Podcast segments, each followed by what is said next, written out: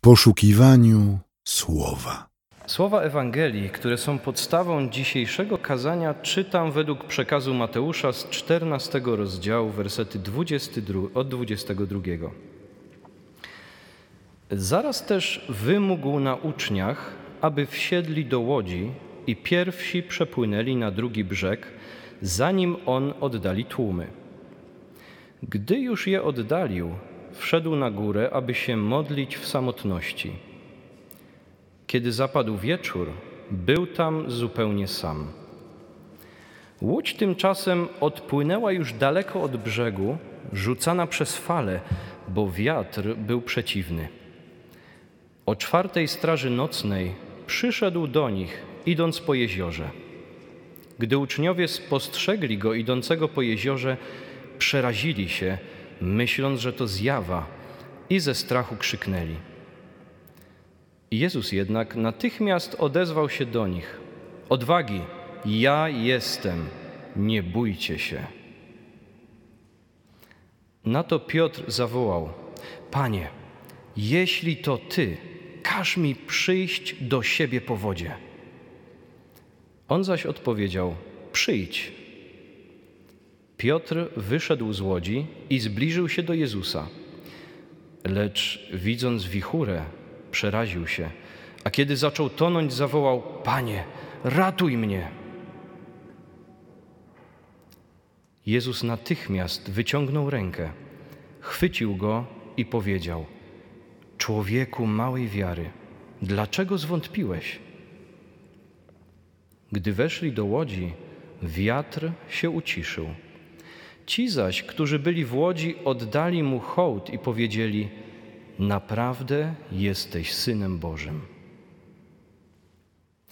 A Ciebie, Boże Ojcze, prosimy, niech Twój Duch Święty będzie tutaj obecny.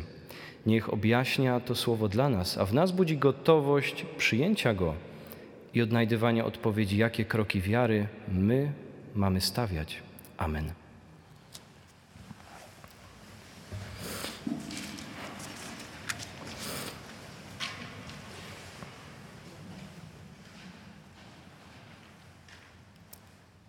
Jakie są granice ludzkich możliwości? Jakie są granice możliwości, wydolności ludzkiego ciała? Przygotowując to kazanie, zacząłem się rozglądać, szukać tego, jakie są jedne z najbardziej wymagających zawodów sportowych. I mamy takie zawody triatlonowe Ironman. I rzeczywiście są one dla ludzi ze stali. Odbywają się wraz, raz w roku w mieście Kona na Hawajach. I w trakcie tego triatlonu trzeba w jednym ciągu przepłynąć prawie 4 kilometry, przejechać 180 kilometrów na rowerze i przebiec 42 kilometry. Jeden, jedna dyscyplina po drugiej. Są także limity czasowe, żeby nie trwało to za długo. Możliwe, że są tacy wśród nas, którzy powiedzą: To nie jest wcale dużo, ale myślę, że dla większości z nas to jest e, taki dystans, takie wyzwanie, które byłoby trudno, trudno choćby w części e, wypełnić. Jakie są granice ludzkich możliwości? Wydawało mi się do pewnego momentu, że to rzeczywiście jest już jakaś granica.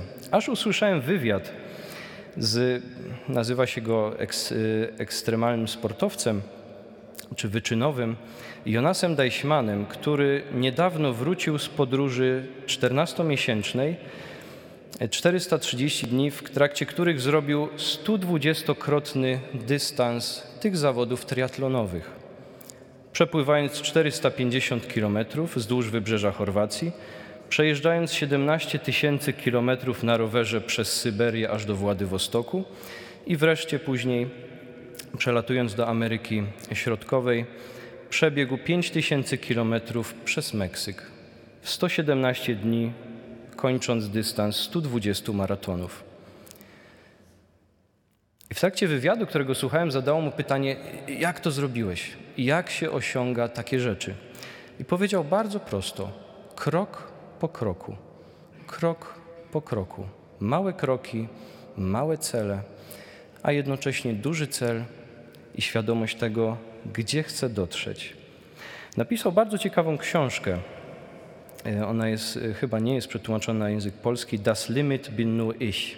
Jedynym ograniczeniem jestem ja sam.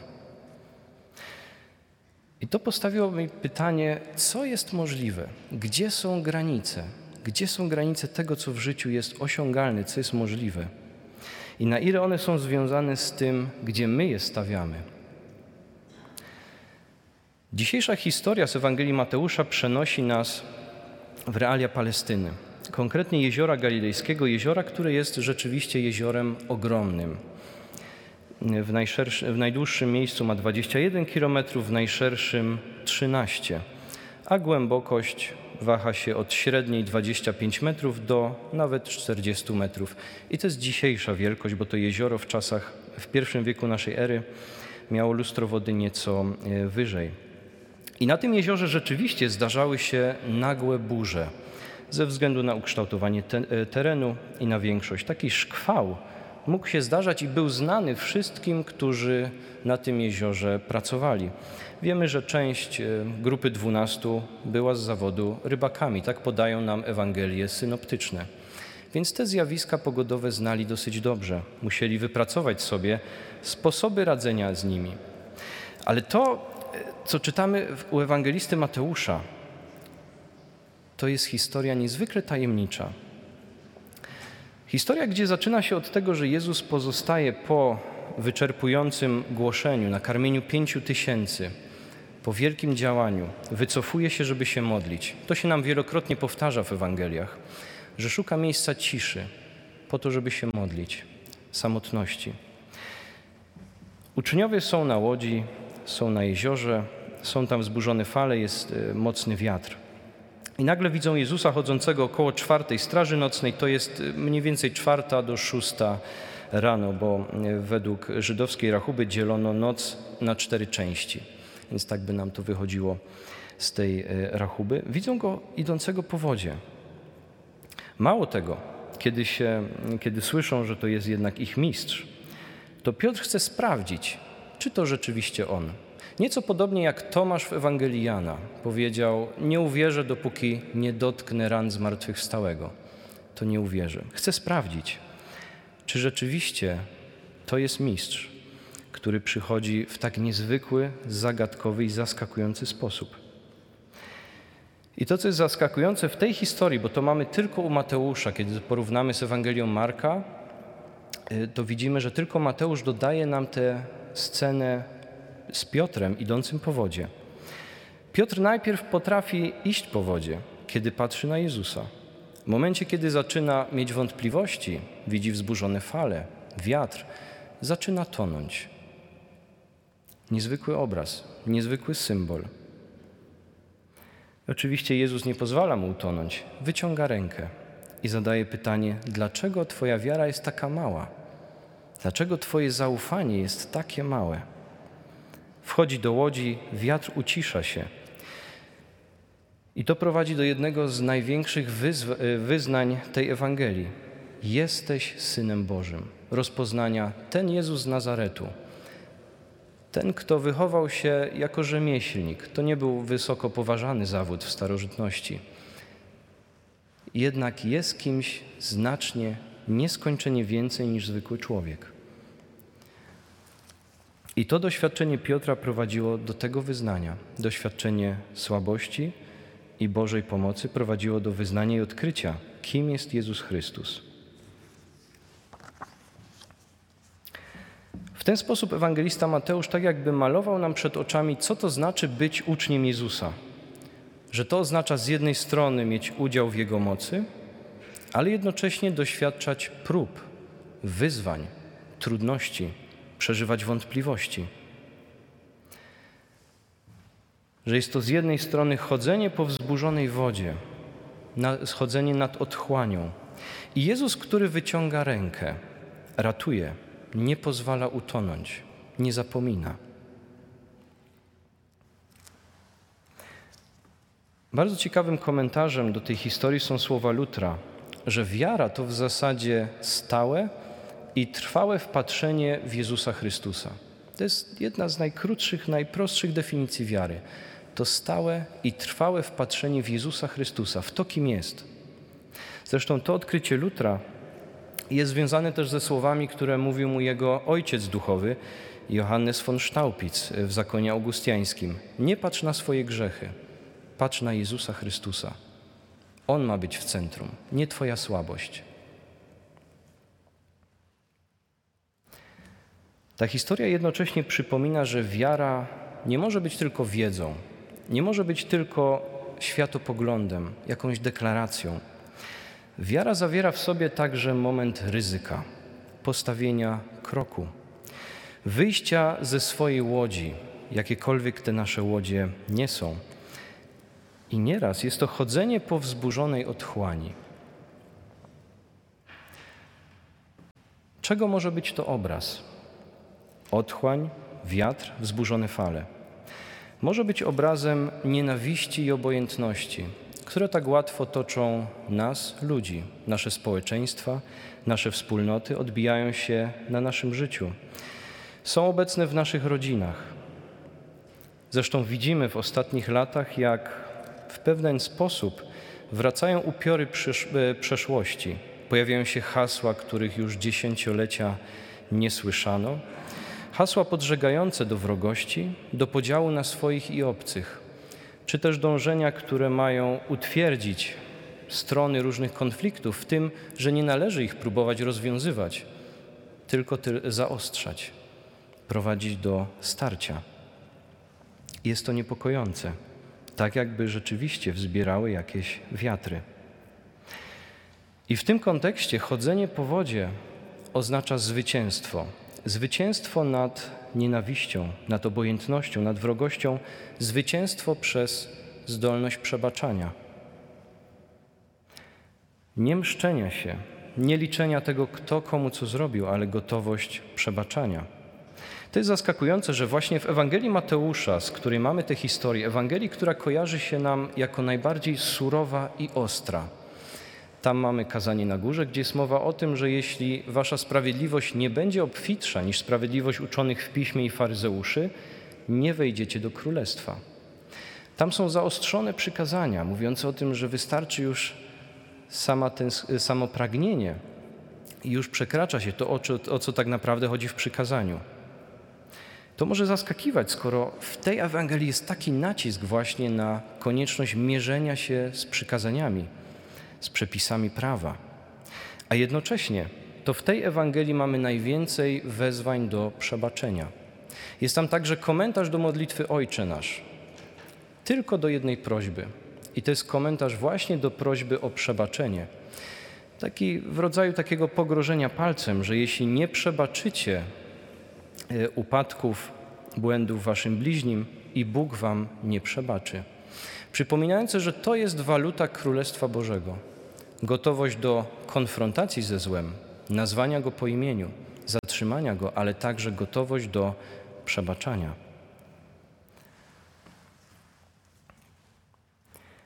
I oczywiście nie chodzi o przebaczanie, które jest wyrazem słabości. Jest wyrazem słabości w reakcji na zło, na doświadczenie tego, co jest niszczące. Chodzi o gotowość do przebaczania, która ma otwarte oczy i jest gotowa konfrontować się z tym, co złe. To szerzej, to chodzenie po wodzie jest powiązane także z całym przesłaniem Ewangelii. Z przesłaniem o tym, że Jezus zwycięża nad śmiercią. Otchłań, morze, głębiny były w Izraelu często powiązane z wyobrażeniem o krainie umarłych. Izraelici nie, nie byli zbyt dobrymi żeglarzami, morze było dla nich dosyć wrogą rzeczywistością.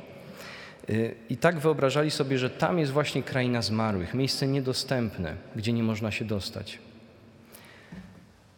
A przecież Ewangelia opowiada nam właśnie o tym, że kiedy żyjemy wiarą w Jezusa Chrystusa, który umarł i zmartwychwstał, to już teraz żyjemy Jego zwycięstwem nad śmiercią że to zmienia raz na zawsze perspektywę na życie człowieka.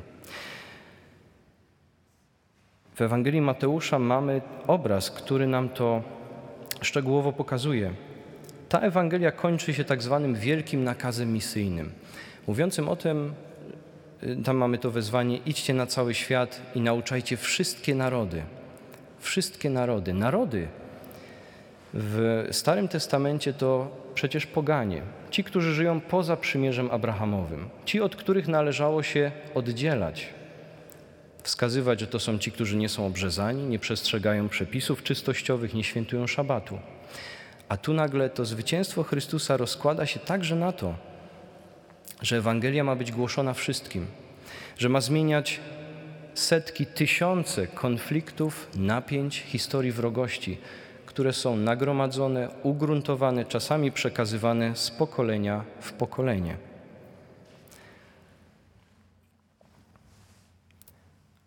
Przez chrzest i wiarę jesteśmy włączeni w tajemnicę zwycięstwa Chrystusa nad śmiercią, zwycięstwa nad złem.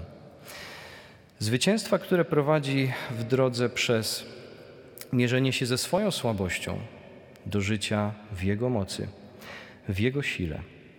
Dzisiejsze dwa pozostałe teksty czytań, które mieliśmy, tekst, fragment z księgi Izajasza i fragment z drugiego listu do Koryntian, także dotyczyły historii doświadczania słabości i Bożej mocy.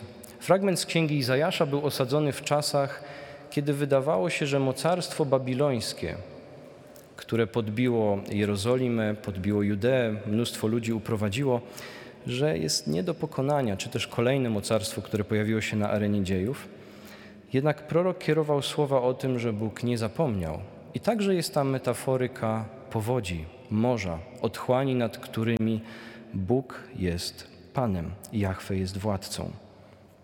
W drugim liście do Koryntian z kolei Paweł retrospekcyjnie przypomina sobie swoje trudy podróży misyjnych. Tego, jak czasami wydawało się, że już jest bliski śmierci, ale jednak Bóg znalazł drogę, znalazł drogę wyjścia. Przeprowadził ich tak, że mogli na koniec wyznać, że jest niezwykłym Bogiem. Jest Bogiem, który potrafi przeprowadzić nawet przez najbardziej zaskakujące i trudne wyzwania życia.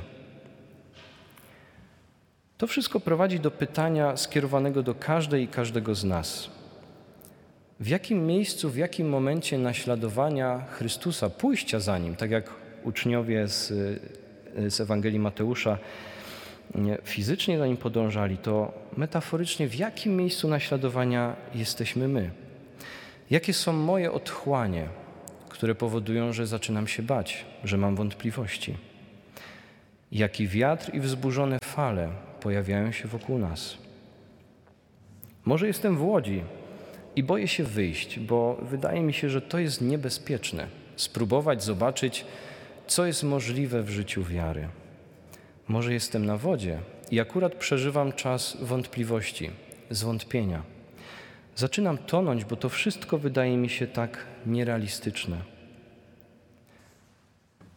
Może być oczywiście jeszcze wiele innych sytuacji, to, co niezwykłe w tej historii, to to, że Jezus nie pozwala Piotrowi utonąć, wyciąga do niego rękę. Oczywiście z surowymi słowami, ale ważniejsze jest to, że wyciąga rękę, ratuje go, pomaga, wyciąga. I że na to możemy liczyć w naszym życiu, w różnych trudnych sytuacjach. Pytanie jest otwarte, jak to wyciągnięcie ręki będzie wyglądać, bo Bóg y, często lubi posługiwać się, tak przynajmniej słyszę od wielu ludzi, innymi. Niekoniecznie tymi, od których byśmy się tego spodziewali, że są tymi, którzy mają nam pomóc, pomóc wyjść z trudnej sytuacji. Dzisiejsze słowa zachęcają nas do tego, żeby krok po kroku, krok po kroku odkrywać niezwykłość Boga i móc dzielić się z innymi doświadczeniem Jego działania. Tego, że często wiele rzeczy wydających się nam, ludziom, niemożliwych do zmiany, jak te wspomniane przeze mnie historie wrogości, nienawiści, to co jako ludzie potrafimy stworzyć, a co przypomina rzeczywiście często otchłań, wzburzone fale. Że tam może dokonać się przełom, może dokonać się zmiana, że jesteśmy wyposażeni w niezwykłą moc zdolność przebaczania, zachętę do przebaczania. Tak samo jak nam przebaczono, tak i my możemy przebaczać innym. Jak wspomniałem, oczywiście nie znaczy to, że zło nie musi zostać nazwane po imieniu, że nie należy go zatrzymać, że nie musi nastąpić konfrontacja z nim. Nie zawsze to oczywiście oznacza, że będzie możliwe pojednanie. Często nie jest możliwe. Natomiast przebaczanie uwalnia nas A samo już wezwanie, które mamy w Ewangelii Mateusza, jest bardzo ciekawe wezwanie. Wezwanie do modlitwy za nieprzyjaciół, modlitwy za prześladowców, modlitwy, można by powiedzieć, za tych wszystkich, z którymi mamy bardzo napięte relacje. Nie jest to łatwe zacząć modlić się o tych, z którymi mamy trudności, a do tego jesteśmy wezwani. To już jest pierwszy krok chodzenia po wodzie. Co to przyniesie? W jaką stronę się obróci? Nie jesteśmy w stanie powiedzieć. Natomiast to dokonuje pewnej zmiany, zmiany w naszym podejściu, bo Ewangelia Mateusza przypomina nam, że wszyscy ludzie świata, nawet nasi wrogowie, to w Chrystusie mogą być przyjaciele. Wrogowie to ci, którzy jeszcze nie są pojednani. Znosi to jednak ten nasz obraz, który mamy, że świat jest prosty, dzieli się na złych i na dobrych. Ten obraz zmienia się tutaj zupełnie. Bo świat dzieli się na tych, którzy już odkryli, kim jest Jezus Chrystus, już odkryli, co to znaczy żyć Jego mocą, Jego siłą, i tych, którzy jeszcze tego nie doświadczyli, którzy potrzebują także naszego świadectwa, naszej modlitwy. I tego, drodzy, sobie i Wam życzę, żebyśmy krok po kroku w naszym życiu wiary odkrywali niezwykłość Boga, mogli się dzielić tym z innymi, abyśmy mogli dostrzegać wyciągniętą rękę na ratunek wtedy, kiedy się zapadamy, kiedy wątpliwości przeważają.